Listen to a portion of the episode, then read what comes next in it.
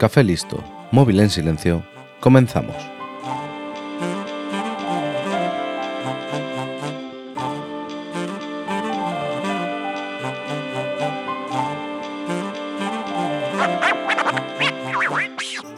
Nuestro país vivió una época oscura que duró sesenta años y que terminó recientemente.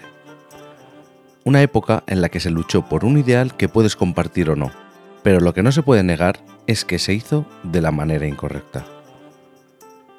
Yo no viví los peores momentos del terrorismo, pero sí que he sentido atentados cercanos, he visto manifestaciones en las que nadie salía ganando y he visto condicionadas mis palabras y mis actos.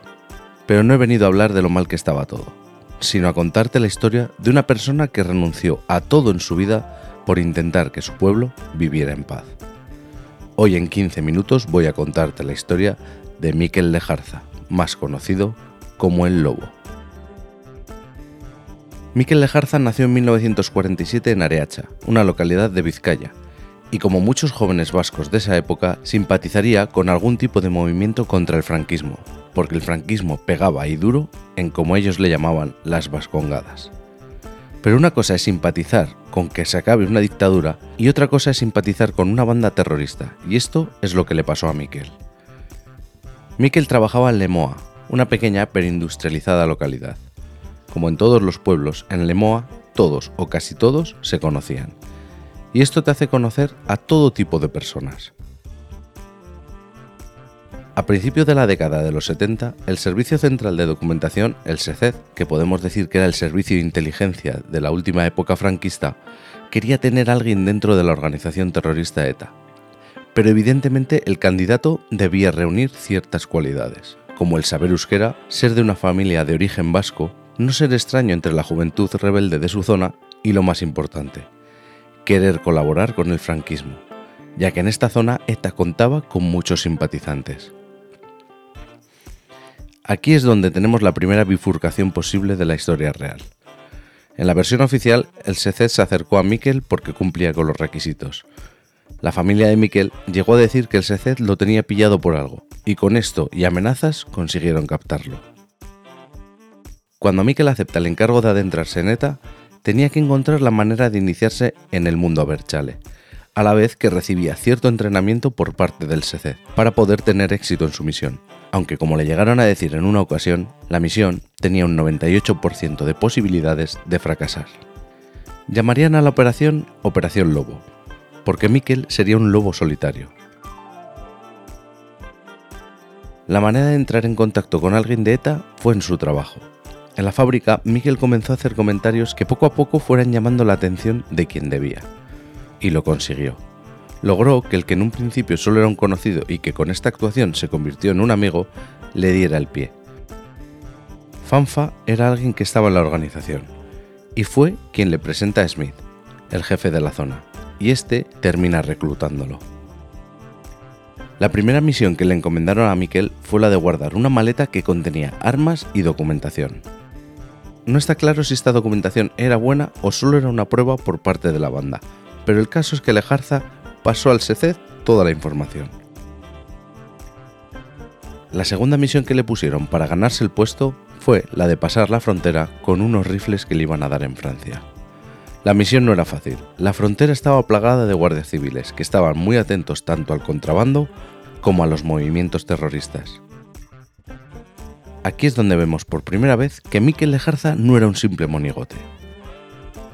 Mikel escondió los dos rifles en la furgoneta, muy bien escondidos, pero si levantaba las sospechas de la Guardia Civil, los terminarían encontrando. Así que compró varias revistas porno, que en España estaban prohibidas, y las escondió muy mal en la parte delantera de la furgoneta. Cuando el agente fronterizo le paró, vio que Mikel estaba nervioso y que desviaba la mirada hacia una zona. Le hicieron bajar y comprobaron que Mikel quería meter unas revistas porno de contrabando, así que se las incautaron, le multaron y le dejaron marchar, seguramente con una sonrisilla y sin saber que se la habían colado en las narices. Esto hizo que ya se ganase cierto respeto en la zona y se le asignó el nombre en clave Gorka. Poco después de esto detienen a Fanfa y Smith huye a Francia. Esto hace que el lobo esté perdido, pero el SECED se recompuso rápido de esta situación en la que Mikel estaba aislado y mandaron una orden de arresto para él y su cara estaba en todas las comisarías. Esto hizo que la banda considerase que era un activo quemado, que no podía estar a ese lado de la frontera y se lo llevaron a Francia para salvarlo y poder buscarle otra utilidad. El plan del SECED fue un éxito. En San Juan de Luz convive con otros jóvenes etarras, en una zona con una tranquilidad y una manga ancha que no había al otro lado de la frontera. En este panorama, con tantos integrantes viviendo juntos y con parte de la cúpula también por la zona, había muchos chismes e informaciones que el Lobo debía hacer llegar a sus contactos, y para eso el SECED tenía un plan. Mikel tenía que ir a la estación de trenes de Hendaya con una nota que dejaría en un coche que estaba aparcado con un pañuelo atado en el volante. Pero esto era un movimiento peligroso. Como te he dicho antes, Mikel vivía con otros etarras, y la zona estaba plagada, entre comillas, de gente de ETA o fieles a la banda. Muchas veces el Lobo se encontró con gente de la organización cuando iba a dejar la nota en el coche, y si le hubieran pillado haciéndolo o con una nota en el bolsillo, eso le hubiera costado la vida. Estando en Francia le llega la noticia de que Wilson quiere verle. Wilson era el encargado de los comandos especiales. En esta reunión, Wilson le dijo al Lobo que lo quería para los comandos especiales, que preparase la maleta que le iban a llevar a un sitio secreto a completar su entrenamiento. Este entrenamiento tenía lugar en un caserío en medio del monte, sin nadie a la vista. La formación que recibían, aparte de un intenso entrenamiento físico, era el manejo de armas, topografía, supervivencia y, para algunos, el manejo de explosivos. Rápidamente, el Lobo fue subiendo la organización. Desde que entró y sobre todo en ese tiempo en Francia, Mikel se dedicó a extender la información de que debido a sus estudios y trabajo como interiorista, conocía y tenía muchos contactos con arquitectos y constructores, tanto en Madrid como en Barcelona. Esto parece que llegó y caló en la cúpula, porque le hicieron jefe de infraestructura. El gran éxito del Lobo fue que vinieran a pedírselo y no mendigar por un puesto mejor.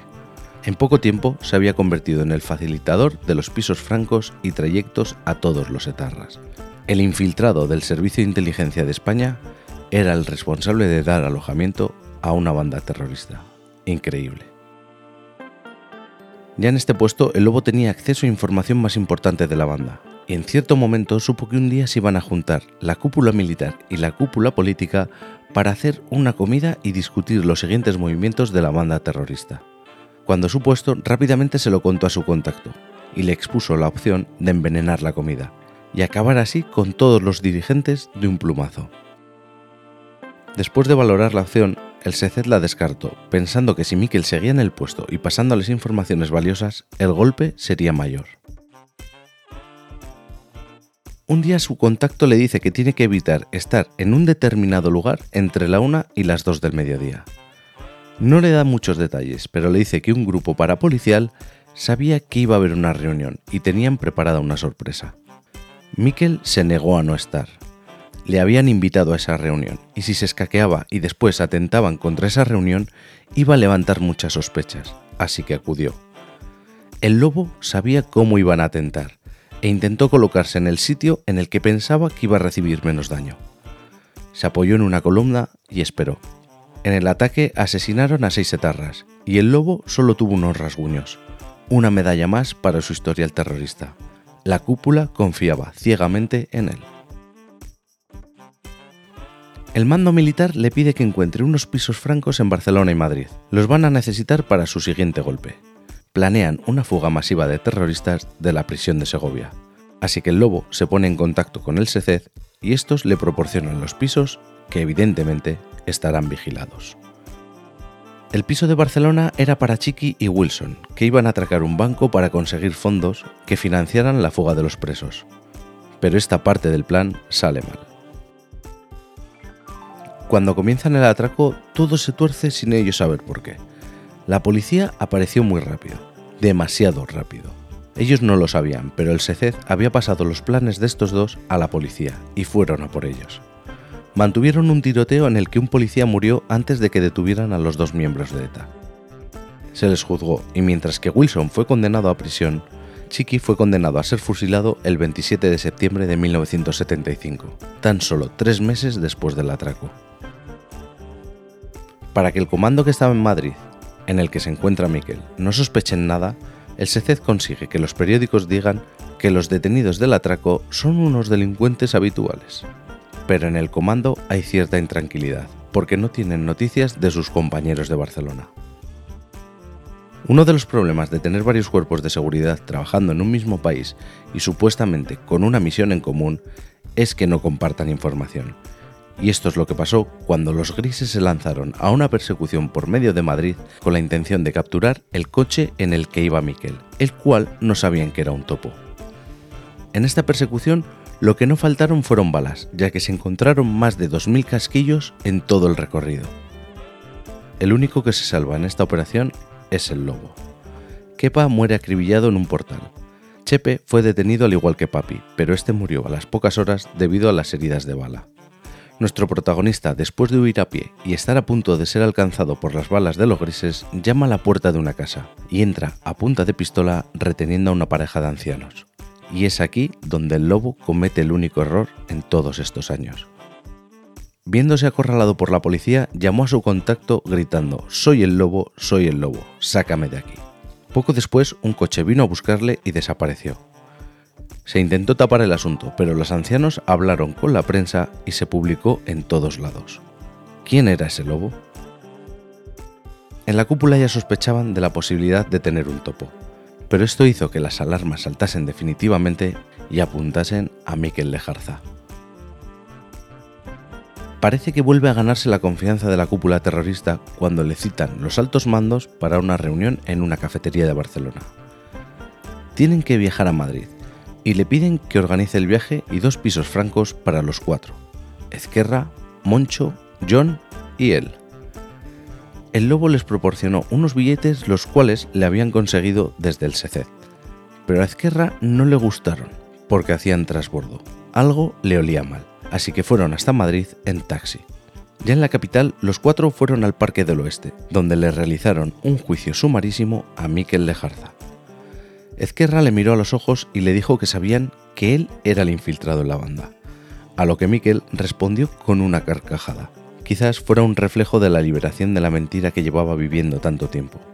El caso es que esta carcajada les descolocó y Ezkerra le volvió a decir que esto era muy serio. Las palabras textuales de Mikel después de entregar sus dos pistolas fueron «Sois peor que la chacurrada. Si después de todo lo que me he jugado por vosotros no confiéis en mí, no os merecéis mi ayuda, así que me voy, y si tenéis cojones, me disparáis por la espalda».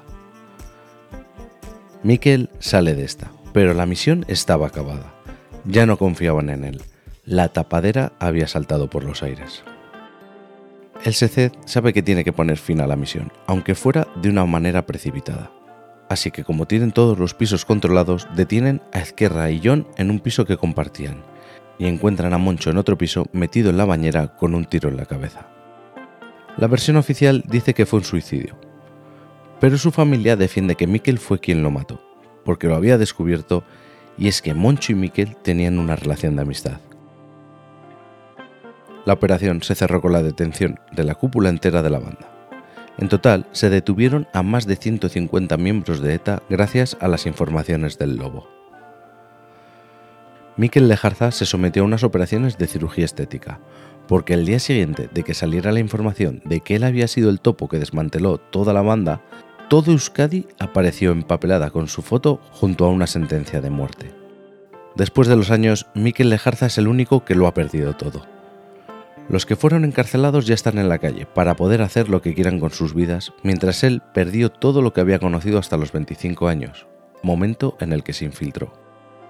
A día de hoy, Lejarza sostiene que todavía hay gente que quiere matarle, pero yo pienso que esos tiempos ya están en el pasado, y que no hay que removerlos para sacar un rédito personal, sino para aprender de nuestros errores. Y como lo prometido es deuda, en menos de quince minutos te he contado algo que te ha entretenido o lo he intentado. Puedes encontrarme en todas las redes sociales como arroba arkachofas. Espero tus comentarios y valoraciones en iVoox, Apple Podcasts y Spotify. Y recuerda que este podcast pertenece a Fantasy Factory, donde encontrarás otros podcasts que también pueden entretenerte. Un saludo y hasta la semana que viene.